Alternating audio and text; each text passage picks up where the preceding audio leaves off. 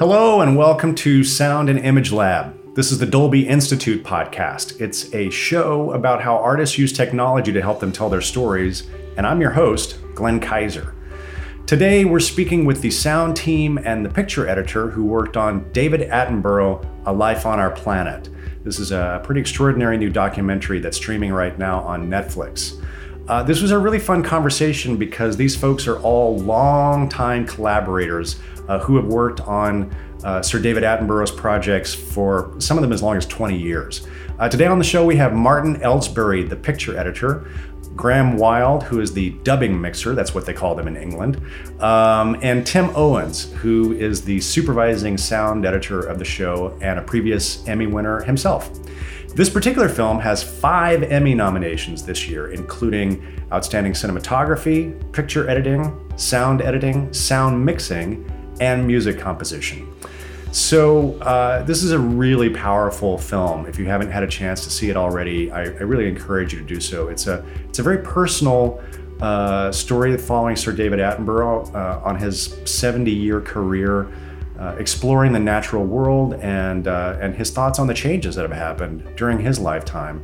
And it has a very powerful call to action for all of us to do our part to help restore biodiversity in our planet and to combat climate change. It's um, it's a pretty extraordinary movie, but uh, it's not all doom and gloom. It's it ends on quite a hopeful note, uh, and so I really encourage you to see it and to give it some some thought. Let's hear what these collaborators have to say about working on this film and their long history working on projects with Sir David Attenborough. All right, Tim, Martin, Graham, thank you so much for joining us on the, the Dolby Institute podcast. It's a real pleasure to talk with you about this film. David Attenborough, A Life on Our Planet. One of the things that we talk about uh, quite often on this show is is decisions about how to get started and and how to the structure of things in the first few minutes, the first 10 minutes, it's really kind of a magical opportunity. The, you know, the audience is always coming to you with great intentions. They, they want to be taken on a journey. They, uh, you know, they, they want to be entertained and they want to be, have their thoughts provoked. And so you, you make a very powerful decision to start this particular story at Chernobyl.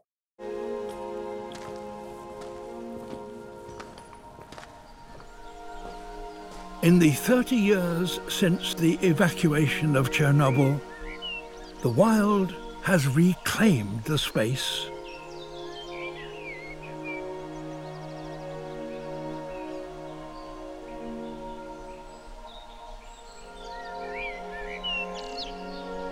Today, the forest has taken over the city.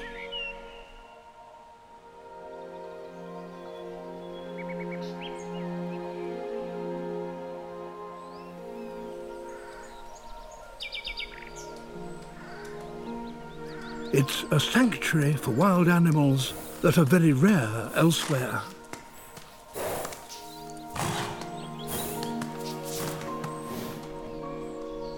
and powerful evidence that however grave our mistakes, nature will ultimately overcome them.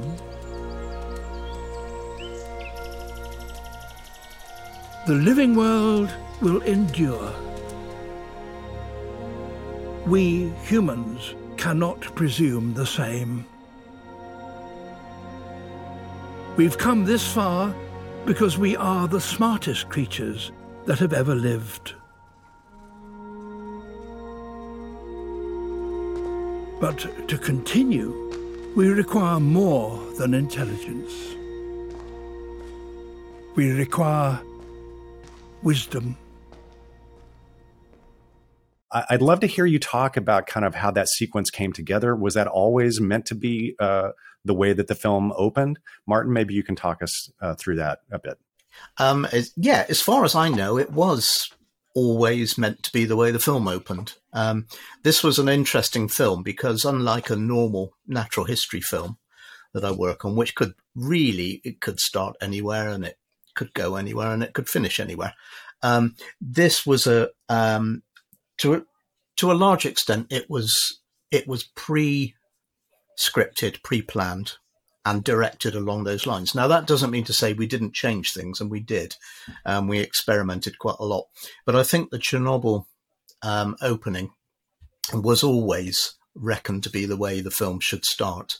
Um, and I think it was probably the most effective in terms of atmosphere and what have you. That yeah, it it sets such a an amazingly austere tone um, and almost kind of a, a, a bleakness uh, for what's to come.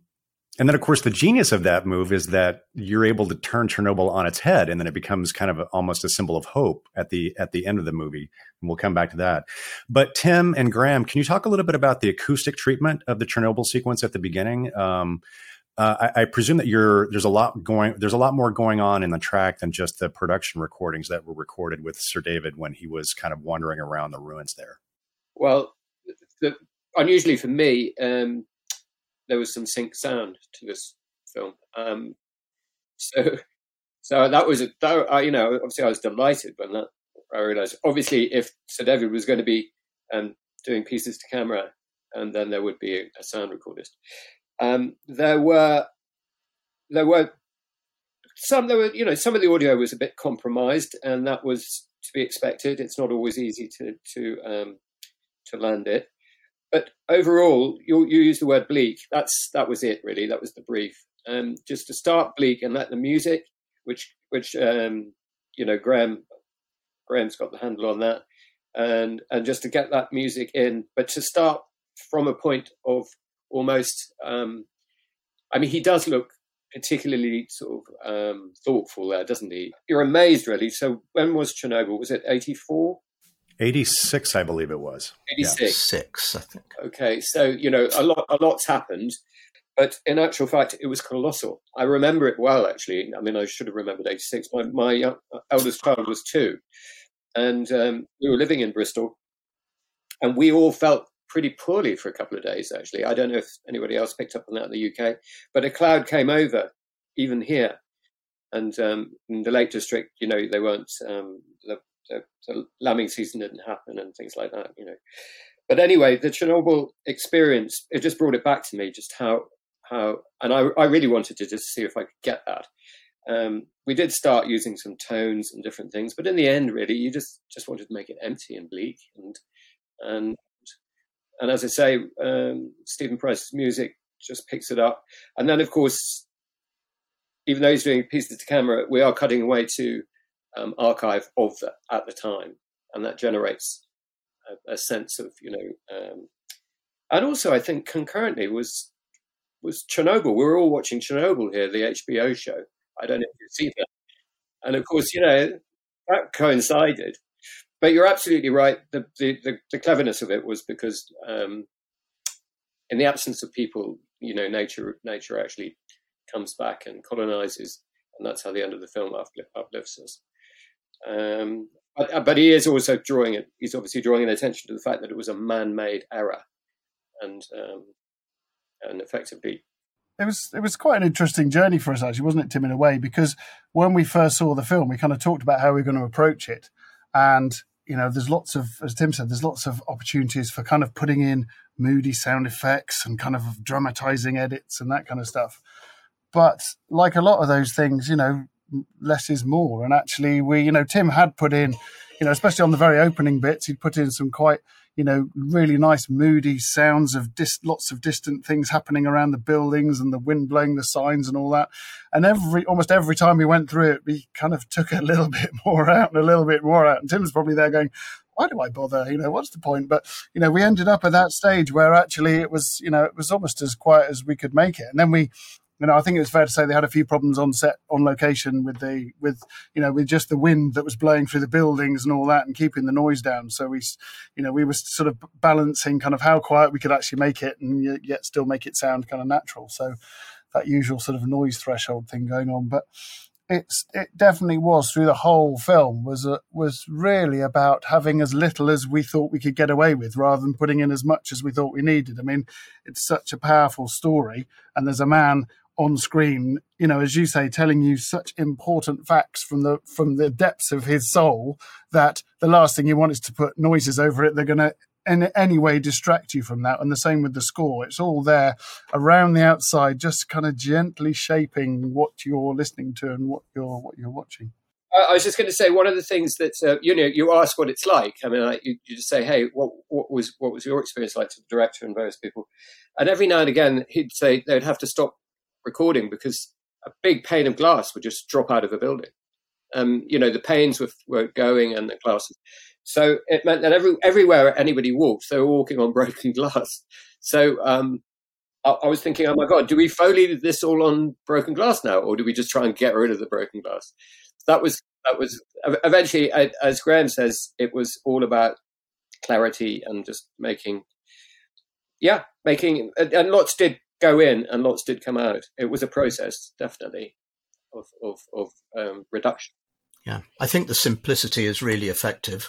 It's, um, I mean, that the score for me, I mean, I listened to it earlier on this afternoon because I thought I should sort of watch the film again, really, before answering questions. But it, it's it's the sort of simplicity, the plaintiveness, um, the sparseness of that music as much as anything else. No disrespect to what you guys do, but that's sort of what what holds it together.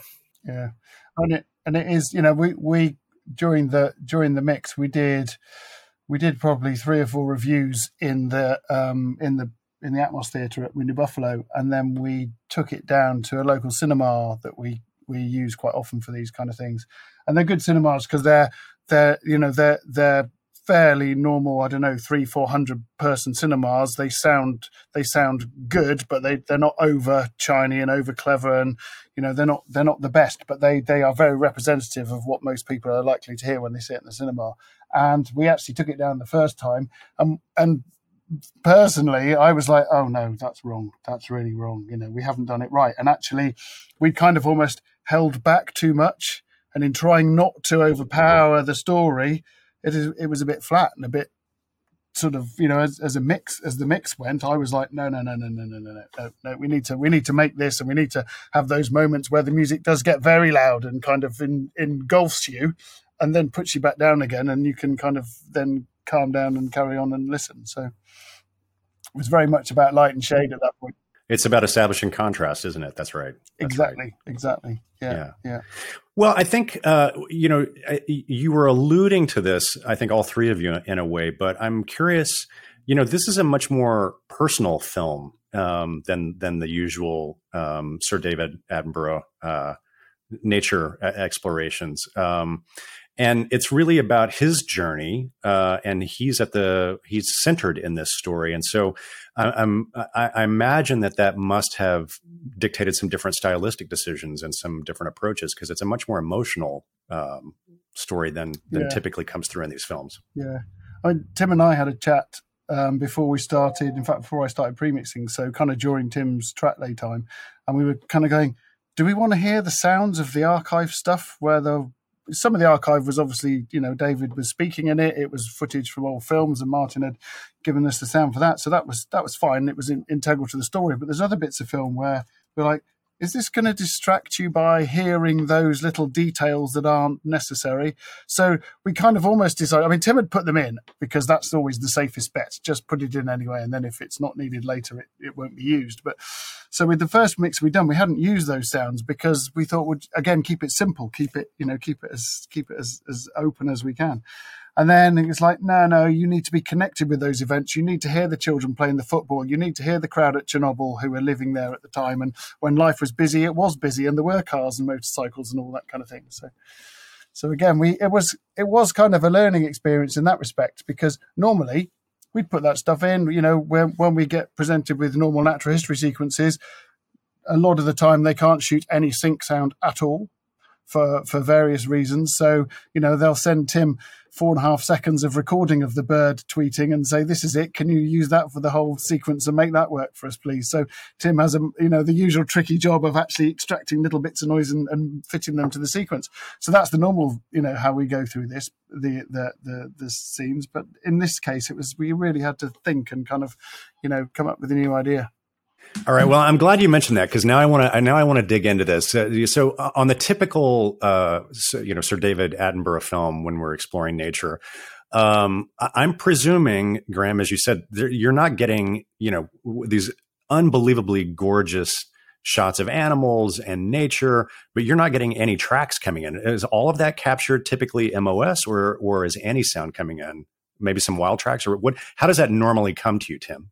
Um, wild tracks. The um, lenses are just way more. Um, uh, camera lenses are just way can get much closer than any, anybody can with it with a microphone. Uh, so we we, re, we, rely on um, well recorded field wild tracks, which, as Graham said, it's not always possible. It just simply is. I mean, you know, it, it's it's so because of that. Um, I started compiling a library a long time ago, and sorry, people out there, but some of the animals you hear have been dead twenty years. Um, you know, they could be related, but they certainly. some of them are last century, to be honest. Um, so that's that's one thing I had to get off my chest. But the other thing is, you know, what with um, if for the real intimacy, we've got a very good foley department, and again, that's another spoiler. Um, but the the you know what one does at the beginning of anything is you sit down and you get a species list and you work out what time of year and what's the behavior and every now and again you do get lucky and there's been somebody has um, just for reference um, uh, shot something and you can get a clearer idea of often animal displays are very difficult to, to know i mean you know i don't get out into the field so i need i need as much information as i can get.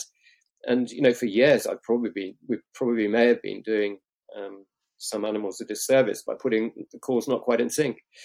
Um, but there's another thing that um, Martin probably doesn't do as much as the younger cohort, but they like to play everything off speed. Now, if you've got an animal, animal giving it all vocally off speed, then you've got to do, you've got to manipulate the sound uh, just to make it look, yeah. So that's a challenge that Graham and I probably have four or five times a film. Um, and um, we've got the toys are getting better. I mean, we're, we're getting better at doing it, but you have to stretch it and, and hope it works. I want to follow up and ask a question about about that, but I'm I'm curious before we before we get into that, uh, Martin and Tim specifically. Tell me a little bit about um, how are you guys collaborating through the picture cutting process? Because obviously, Martin, that means that you're you're editing a lot of wildlife and nature footage together that doesn't have any track. So is Tim is Tim uh, or some of the editors are they getting started early feeding you stuff? Or are you kind of do you have a you have a, a, picture assistant who's cutting in tracks? Or how do you how do you how do you work together? Well to be honest with you i mean this is an interesting historical point um, because traditionally when i started editing i was editing on film 16 millimeter film. And in those days you only had two tracks available to you anyway. One of them was likely to be temp music um, the other would be sort of sync, sync sound, sync sync dialogue. Um, and I'm I am trained in working with pictures with no sound on at all. And it wasn't until we reached what we call picture lock um, that then the assistant editor might have been um, Graham in those days would come along and lay the soundtracks to it, and then it would go off to the mixing studio to be mixed. Um, so, and that's because I'm, I'm, I'm an old bloke now and I, you know, I haven't changed my ways. I tend not to work with much, um, atmospheric or effect sound in the edits at all. Now, younger editors, um, Tim pointed this out, younger editors will do that a lot more these days because you can. Um, but I'm still used to sort of working with pictures mute. But in this particular instance, we had David's script lines and we had temporary music coming in and out. I mean, there, there, were times I worked with a bit of sound, but so there, there wasn't a huge amount of um, uh, sort of discussion going on between me or Tim or Graham, to be honest with you. I mean, I think we, you know, we did get in touch now and again and, kept each other in the picture, but. But Martin, you, you would know, wouldn't you, that you would know because of how long we've been doing this, that exa- you'd know what the sound guys were going to do with that. As in, yeah, exactly. And so you would just yeah. be we, we kind of we kind of rely on each other, and you would know that that, that was going to be there. Yeah, yeah. I mean, I, I wouldn't. I mean, it's it's a, it's an interesting point because it is useful to have sound on on some of the film for viewings because people who are not used to watching mute films get completely thrown by seeing it without any sound. Um, but other than that, yeah, it's um, I, I trust I trust in the um, sound editors in the next stage of the process, really. And like Tim says, we worked. It's quite a skill being able to read a cut though without the proper sound on it. You know, I think I think you know somebody like Martin who's used to it, it's great. But for for you know younger producers and, and execs and people like that, they you know they they'll watch a scene and actually they won't like the scene because it's got the wrong temp music on it, not so much because the scene isn't cut right. And actually, if we'd done it Martin's way and there wasn't any music on it, actually that would be better because you judge it for the scene that it is. But actually, you know, having that guide narration or temp music or temp you know temp sounds on it, sometimes it can go wrong and you end up uh, creating a rod for your own back the thing I always hate is when I'm listening to a temp track that somebody like Martin's done, and it's really good, and I'm thinking, oh my goodness, the the rough. The, the temp track is amazing. How are we going to make this any better? You know, it's got it's got four or five weeks of post production to go, and it's starting off like sounding great. What are we going to do? so I always prefer to have big gaps. There you go. Well, you all bring up an interesting point, and and because you have um, worked on these films uh, for so long, I'm really curious to know has the has the creative approach to the sound changed um, over obviously, obviously the technology has changed. And Martin, as you said, you know, you originally started cutting on 16 millimeter, and it was it was a very obviously time consuming and laborious process to you know stripe all those sound effects off to mag and and cut them in, and then but at, at, from an aesthetic and creative standpoint, uh, ha- have what you're doing with the tracks changed over the course of the years? One one thing I would say that I think has changed massively is Tim can now get in touch with the scientist who helped set up the shoot to ask that person who spends all that time with those animals whether the sound that he's going to use is right. And I was in a mix last week and we phoned up a person in the very location where we were mixing this sequence about ostriches to ask if what we were doing was correct. So for me, that is, although there's obviously, you know, technical creative things which we'll come to in a minute, but of all the things that's changed in the last few years, people can actually get their phones and they can go, well, look, it's doing this now. And it might not be very good quality. We couldn't use the sound, we couldn't use the pictures, but we can see what's meant to be happening and we can kind of use that as a guide. Tim, you have anything you want to add to that? How is uh, how is the, the the the approach to uh, cutting the sound for these pictures changed over the years? Well, well, in many respects, it's been it's it's actually a more fun job. I mean, which is it's great. I mean, you know, if you can, you can be my age and still love going to work, it's not bad, is it? But your approach is slightly different. You're, we're all now um, aware of Dolby Atmos, and we're all aware that. I mean, when Graham and I and Kate were at a party in um, that was Burbank, wasn't it? Dolby and Burbank. Graham, do you remember? And they and they they were they were putting through the Emmy um, uh, finalists, and they were just just running them through the Dolby Atmos um, theatre that they had there, a Very quite a rate room, and you know some of them were just talking heads, and it was plainly just it was a bit odd. But we'd worked on something that had quite a dynamic mix, and we were going, oh, this is what this is what we thought five one was going to be like, you know, which kind of was the new big thing in in in the um, the eighties, nineties, and so from then on, I always thought this I'm glad I'm still going because this is going to be great fun, and um, and uh, on, obviously as it's proved to be. But we also now do. We now know that um, sound bars are much better. People have got fantastic tellies. They've got they've got you know, it's there if you want. If you want to, we can do it. Graham's um, been. I mean, his mixes are always really dynamic. Um, we get away with what we can. Some producers are really very, you know, they don't want that quite rightly because some of the the um, um, you know, very, very straight natural history is good in itself. You don't have to jazz everything up.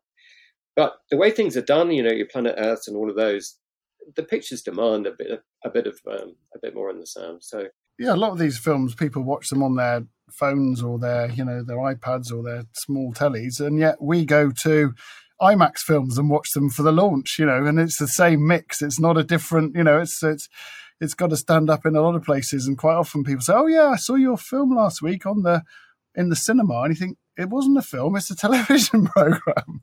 So you know, it's good that they they stand up to all those different scrutinies. Way more tracks is the other thing, but then Yeah. you know that's what that's what. But you know that's actually probably a bane for Graham because you do need to choose. You are an editor; you can't just chuck everything at it. You've got to edit in what you you know what is useful, and you've got to remember that discipline.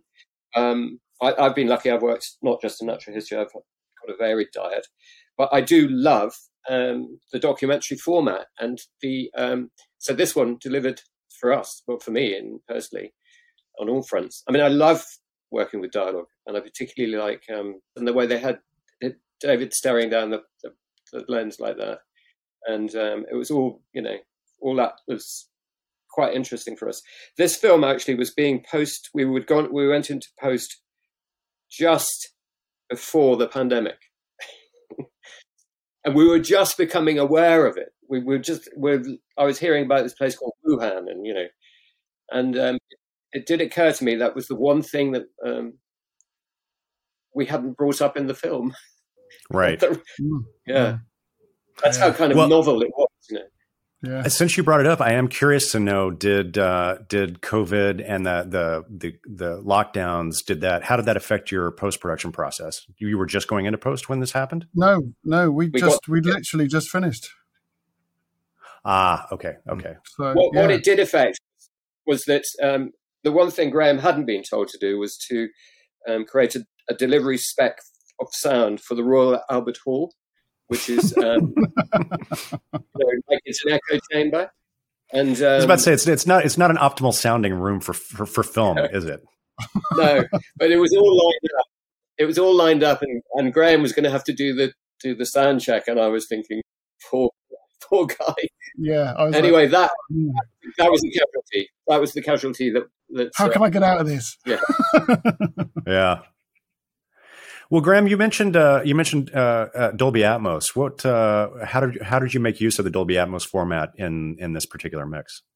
so um, it's I I've, I've been mixing in Dolby Atmos for about four years now, I suppose, since the since the kind of workstation integrations that really really uh, been going really well with Pro Tools. So um, done quite a few series in it. So um, it wasn't anything particularly new for me mixing this in Dolby Atmos, but because of the style of the program that we've already always already talked about, I didn't want too many things going off screen distracting from effectively what is a very you know front and center kind of you know message that you've you've got to make the most of. So we kind of looked at it when we went through premixing we looked at it and chose various stages which actually are, are quite obvious where bit of story and then we illustrate the story with pictures and sequences that we can use sound and music for so then it was a matter of making a lot of those sequences and then bringing it all back down again and being able to um, being able to just kind of focus on what's being said.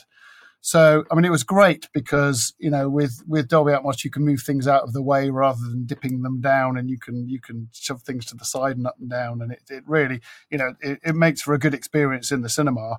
Um, and it also, from my point of view, it's great because it translates really well to other formats. So I was in one of Tim's studios uh, a while ago with a, with a new producer, and she's saying, "So what's all this Dolby Atmos thing I've been hearing about?" So I did her a little demonstration with the squash court and the little ball going up over her head, and she's going, "Wow, that's amazing! You can really hear it going over the top." And I said, "The clever thing is, this studio's only got two speakers." And I said, that's all about the down mixes and those algorithms that make you think it's going up there and it's not. So she was like, oh my God, that's so that's what you'll hear on the telly. And I was like, yeah, that is that is that's for me what makes it that good is that the down mixes work really well. So um so yeah, she was she was she was impressed with that. So yeah, so from that point of view, the Atmos was great because it just gave us a bit more scope to move things around, and you know the big sequences where we've got fires and winds and things being destroyed and that kind of stuff. Obviously, there's a lot of scope for for making a lot of noise, but also there's a you know in in this film, as you've already said, there's a there's a lot of quiet, and I think that's the important bit for me. There's a lot of quiet, and but as you say, there's also some wonderful opportunities. You, you obviously had some really good fun with the uh, the monsoon, you know, the thunder and the monsoons, you know, sh- shots, and and then the uh, uh, uh, you know the humpback whale sequence. I, I presume you you had some good fun with that as well. Yeah, yeah, yeah, and it was, and it's great because actually, um, when we're doing a show, quite often in natural history programs, they are based around a species or an animal or a family or a, or a location. So you kind of get very stuck into the into the details of those things. Whereas a show like this, you're just touching on little things. So actually, for the humpback whales, you can make it a great sounding humpback whale sequence, and for the other things, you can kind of focus in on. You can have the like the best sounds that these things make. So for this film, that that was that was great. Whereas if you're doing a 60 minute documentary about humpback whales, a lot of it you've got to you know just be very careful and use the right things at the right time. A moment ago, we made this recording with an underwater microphone here in the Pacific near Hawaii. Just listen to this.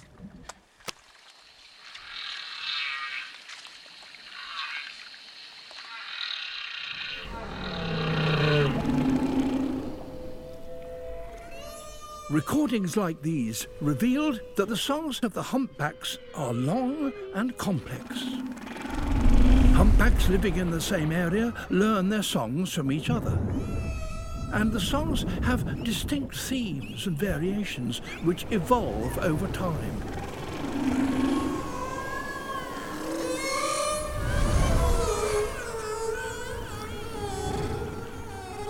Their mournful songs were the key to transforming people's opinions about them.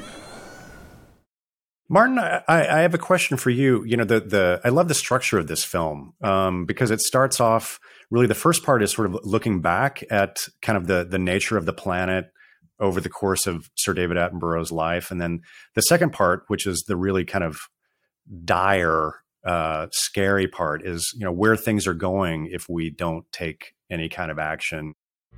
Science predicts that were I born today, I would be witness to the following.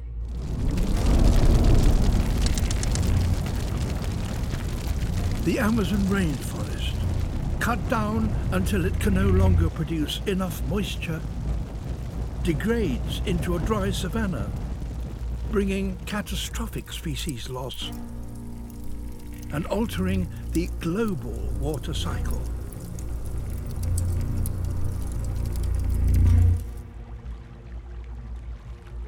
At the same time, the Arctic becomes ice-free in the summer.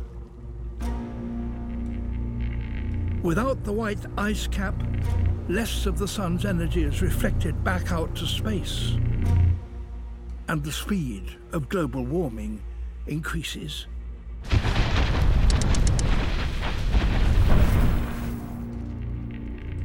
Throughout the north, frozen soils thaw, releasing methane, a greenhouse gas many times more potent than carbon dioxide, accelerating the rate of climate change dramatically. But then I really appreciated that the third part is really kind of a, you know, this is not a foregone conclusion. We can still, you know, it's it's it's it's a tricky thing because you you know you you get the audience and you you alarm them and scare them, but then you don't leave them without hope. Was that always kind of the structure of the film, or did you find that in post production, or how did uh, you you had mentioned that it was script more scripted than some of the other projects? Yes, it, it was it was there from the start um, to a large degree, um, but we spent a long time trying to get the balance between what we refer to as the dark section, where you just want to sort of end everything at the end of section two, and the hopeful section, which we didn't want to make too hopeful because we didn't want to dilute the the gravity of the film.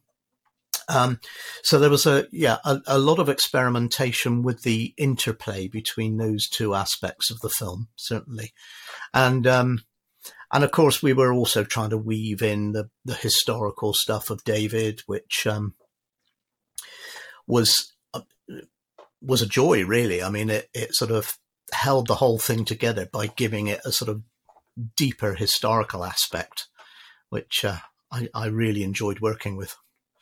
Yeah, yeah, and you you know you really uh, you navigate tone, I think uh, uh, Tim mentioned previously there there are these shots of David just kind of staring down the barrel of the lens and talking directly to camera. But you also have some really stunning moments where he just kind of stops and he doesn't say anything, and you just play it out on his face, and he's so you can so you can tell he's so deeply emotional and so passionate. It really comes through Yeah, very yeah, very and- nicely. Yeah, and that that was a real privilege to work with. Actually, David had well two major styles um, when when he was filmed doing this. One was his straight script reading style. I mean, it was all done, you know, straight down the lens. Um, but but at the top level, you had is his sort of standard script reading style. And then the next level down, um, and we didn't have as much of this as I would have liked, but there was a, a more conversational tone, um, a bit more philosophical, I suppose. Um, and it was it came about because between the the the main takes of David's script reading style, um, the director would would be talking casually to David about what he just said. You know, what could we change it at all? And David would then go into a conversational mode, and we found out very early on that that was really really effective. And in fact, we even planned to try and get more of it. And there was a second shoot with David where they deliberately went for that more conversational tone, but it didn't quite work as well as the original one, which was, you know, straight off the cuff. And, um, and out of that conversational tone, because the cameras were still running, um, David would often just stop and look down or look at the screen and look at his script. And that's where those um, moments that we used for really high emotional impact came from. So yeah, it was it was great working with those those three aspects of it. Really, Yeah, remarkably effective. Well, as you say, one of the things that uh, uh, that you got to play around with on this film is all the archival footage from Sir David's previous uh, projects.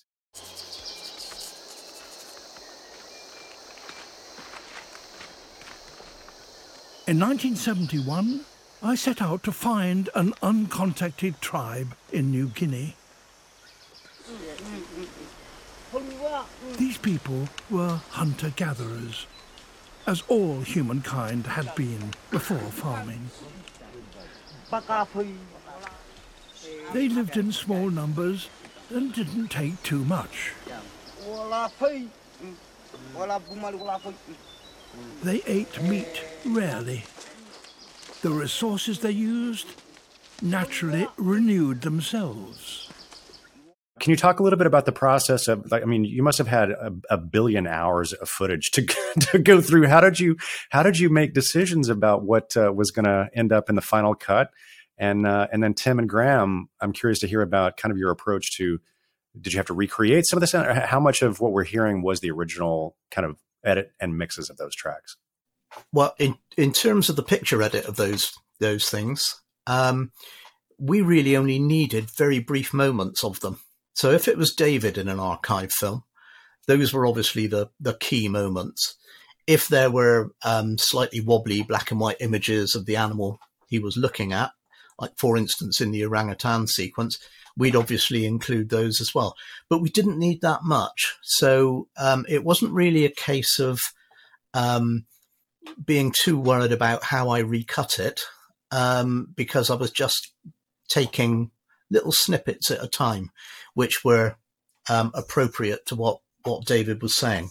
No, I was just going to say, from a sound sound point of view, uh, this was, you know, as I mentioned earlier, Tim and I were a bit like, oh, we don't want to put too many sounds on this because it's not about this. This is just an illustration, as Martin said. It's just helping you understand this, you know, and, reinforcing the story that David's telling. So having lots going on was was just didn't seem right. But I, it, I think Tim found a really nice balance of kind of getting everything covered and everything there, and when we just kind of filtered it and made it sound like you'd expect it to sound for that age of footage. So even when we couldn't use the original sound, which you know, I would say basically all the pieces to camera where David was speaking was was the archive sound, and pretty much everything else was built up from scratch.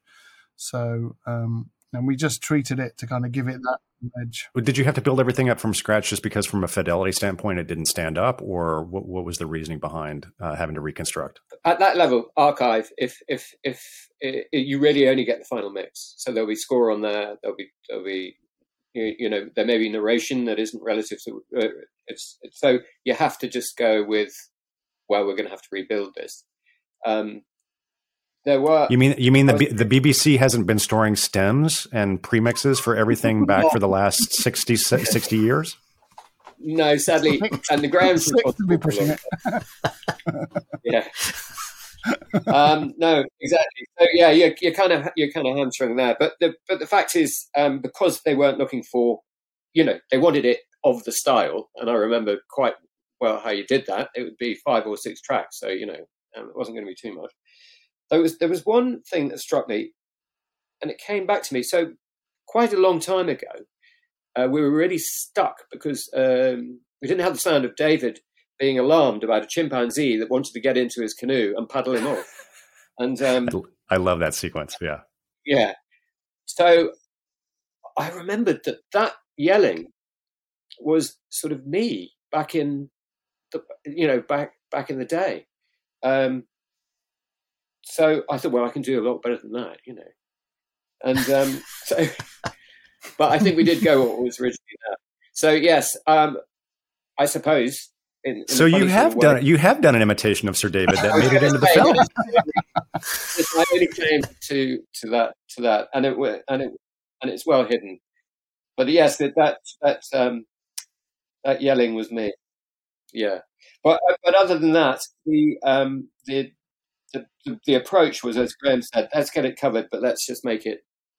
It's almost like, um, it, it, yeah, it's just it's more about the illustrativeness of it. It's not about the specificness of the sound, but in a in a way, when you see it in a and it washes over you, and you just think, oh, okay.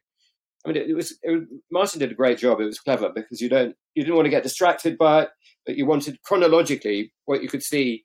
Oh, it's color now. You know, and he's still there, and he's always striding up something, wasn't he? And he was or on the back of a horse. And, um, he seems he seems fearless. Is that actually do you do you construct that in post production, or is he actually that fearless when he's out in the world? Yes, yeah, yeah. No, I think I think David was a yeah, real I think he probably is. there was there was one archive sequence in terms of the picture editing where I was quite sensitive about the edits that um, were in the original sequence. And I deliberately tried to keep as many of those edits as I could. And that was the, um, when David goes off to Papua New Guinea and, and meets the tribe of hunter gatherers, because I found out while I was working on this film that that particular film had been edited by an editor that I worked for in my er, in my very early days at the BBC. Uh, it was Paul Carter. Do you remember Paul Carter? No, I don't. Graham, no. Tim, no, no before your no. time. Um, and I suddenly found out that Paul had cut this film, and I thought, oh, I can't do him a disservice by recutting this too radically. So we'll we'll keep a few of his original edits in there. well, well done. I, I love how it's really it, really feels like a, almost a sense of family um, that has come together around these films because you you all you know you all worked together for so long and you and you know each other so well and and there's such a, a long history. So th- uh, that actually kind of leads me into my final question for you, which is this obviously Sir David is what, 93 now, as he says at the at the top of the film, and this film almost feels like a little bit of a of a of a swan song, a valedictory for him uh, it must have made for a, a, a, much more emotional experience for all three mm. of you, having had this long mm. history with him and these projects. Yeah, very much. Can you talk about? Yeah. Please talk about that. Well, Graham, can I can I remind you of something, Graham? Mm-hmm. Remember when um, he'd come to the end of the, the narration record, mm. and you you let some air in. You know, you just thought, "Oh, I've got to go and let him know it's, it's all over." And he had he had a tear in his eye, didn't he? Because yeah, he, I mean the way the way David likes to do his narration records is we you know he'll spend a lot of time going through the script before um, the program's completed and you know add a few changes and then on the day of the record we'll set up and he'll record two picture in a whole run through. So we'll do a complete run through. And even if there, there are any fluffs which to be honest there aren't that many but you know even if there are any fluffs we'll just make a note and we'll go and pick those up later. So that first run through is like watching the film sometimes. And I have to say, there were several points, and I'm sitting there just recording it, pressing record, and sort of watching it through. And there were several points during the record that I was really choked up, as it's you know it's the first time you can kind of hear, even though it's not necessarily the final music, it wasn't the final premix, but it's David telling the story, and and yeah, we went back and we did the pickups at the end.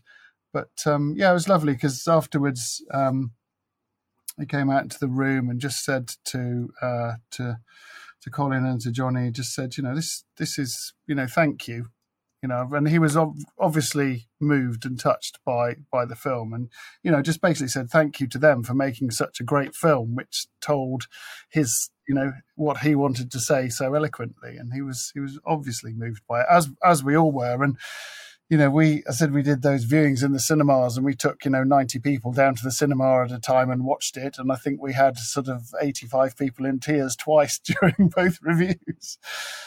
It's, it's quite an emotional process.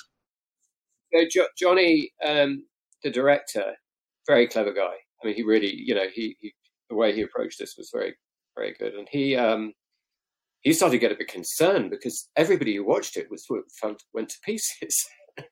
so uh, the, the, original screenings were were you know these are hardened, um, you know, yeah. supposedly anyway. Cynical, um, cynical English, cynical English folks, yeah. right? You know, but in, in industry people, you know, yeah, they're I mean, all and so, TV professionals, so you know they're used to the process yeah. of making films. Yeah. Uh, well, for us, um, when it was all over, sort of thing, and we knew that we knew that it was a lock. I think a few of us went for a for a very quiet drink. It wasn't like a huge celebratory drink. It was a sort of, yeah, you know, it was. We were, we were pleased, and but we just knew that that was something that he really wanted to get made, and it was made. And then, you know, I was just wondering how this would play. And if you look at what's going on now, you know, I mean, obviously, uh, you're in California right now, I think, aren't you, Glenn? Yes, that's right. Los Angeles. Yes. Um, you've got a you've got a fire that's bigger than London apparently going on. You know, that's I mean, right, there's yeah. fires in Greece, there's fires in in Turkey, Sicily, Italy. I mean, we've and he's you know, and by the way, you said he was 93. He he's 96. I guess who's recording him twice a week? Graham. when you said this is my victory, he's doing more work now than, mm. than ever, isn't he, yeah, Graham? Absolutely. Yeah. I mean, I, I was just looking. There's I'm recording one, one week coming up shortly. I'm recording him four times in a week for four different shows. So you know he's all right. Well, you know, maybe maybe maybe it's not a maybe it's not a swan song after all. No, there's much no, more. There's no, much more of Sir David to come. Yeah, well, I mean, there there was that feeling um, at the time, certainly. Yeah, yeah. he's he's yeah. I mean, people people were talking you know, he's still got a lot to say yeah. and a lot to add and a lot to impart. So I think as long as he's enjoying doing it, he'll carry on. Absolutely. No, pe- people, you know, when we were when we were making this show, people were sort of hinting that it was a a swan song for David. Um, and what was really nice for me was that um, about the same time, I decided that I was getting a bit long in the tooth for this game, so I was going to sort of back away from it, um, at least partly. Um, so I suddenly thought, you know, this is really nice. Swan song for David, swan song for me as well, because I, I first worked, I first worked on a David Attenborough big series in 1989. It was the Trials of Life. So, you know, we go back a long time together and, um, it was, it was just lovely that the whole thing had come around. Um, but more importantly than that was, um, what, what Graham has just said, that this was a series that this, this was a, a product that David knew he had to make. Really, it, it was an important film, um, and I I came to realize that more and more as I was working on it. This this was you know this was powerful stuff. This was important stuff. So we had to get it right, really. Yeah, well said. Well said. Well, Graham, you know something you said about uh, uh, being at the recording sessions made me uh, made me think about like you had a special challenge on this as well, which is like you're much more so than any of the other films. You're you're intercutting and butting up David Attenborough speaking to camera with yeah. Uh, with VO recording as well, but yeah. it all sits yeah. really nicely. It was it's a very nice mix. And we we had um it was interesting because we, we ended up so, because of the way it was filmed, Martin had a lot of dialogue that was from the studio uh, filming sessions that he could cut in as voiceover and use that as, as voiceover from the other bits. But then there were certain points where the quality wasn't great, and it so we ended up re-recording all of the out of vision narration, and then kind of literally going through sequel sort of part sequence by part sequence, saying, right, all of this will take from that bit because that sounds the same, and it's just, you know, the humans are very good at picking up on when voice quality changes, even not technical people. They'll just think that sounds funny. He sounds like he's not interested. He sounds like he's changed his tack of thought or something. So, you know, we went through and very carefully just constructed each sequence from one of the one of the two options, sequence by sequence. So, yes, if you uh, if you thought it held together, then uh, phew, thank you. and I was li- I was close listening on headphones, so it it, it held up very wow. nicely. Congratulations. Good, good. Well, gentlemen, thank you so much for taking some time today to talk to us about this really remarkable film, uh, and congratulations on your well-deserved Emmy nominations. Martin, Tim, Graham, it's been a pleasure talking to you today. Thank you. Thank you. Thanks, very welcome. Pleasure. Thanks. Thank, Thank you. you. Many thanks to Martin, Tim, and Graham for joining us today for that great conversation. And thanks also to our friends at Netflix who helped us put this conversation together. Be sure to check out this wonderful and moving film on Netflix today. As always, you can find links to it in our show notes. And if you haven't already, please make sure you are subscribed to us, the Dolby Institute podcast. We have a ton of exciting episodes coming up in the next few weeks that you won't want to miss, including our continuing coverage for the 2021 Emmy Awards. You will find links to our dedicated podcast feed in the show notes or by searching for Dolby wherever you get your podcasts. And while you're there, please consider leaving us a review or a rating on the Apple Podcasts app. It really helps us raise awareness of our show and helps us continue to grow. Until then, thanks again for joining us. This has been Sound and Image Lab, brought to you by the Dolby Institute. I'm your host, Glenn Kiser. Our producer and editor is Michael Coleman. Our executive producers are Amanda Schneider and Jack Ferry, with production support by Taylor Hines. Thank you for listening.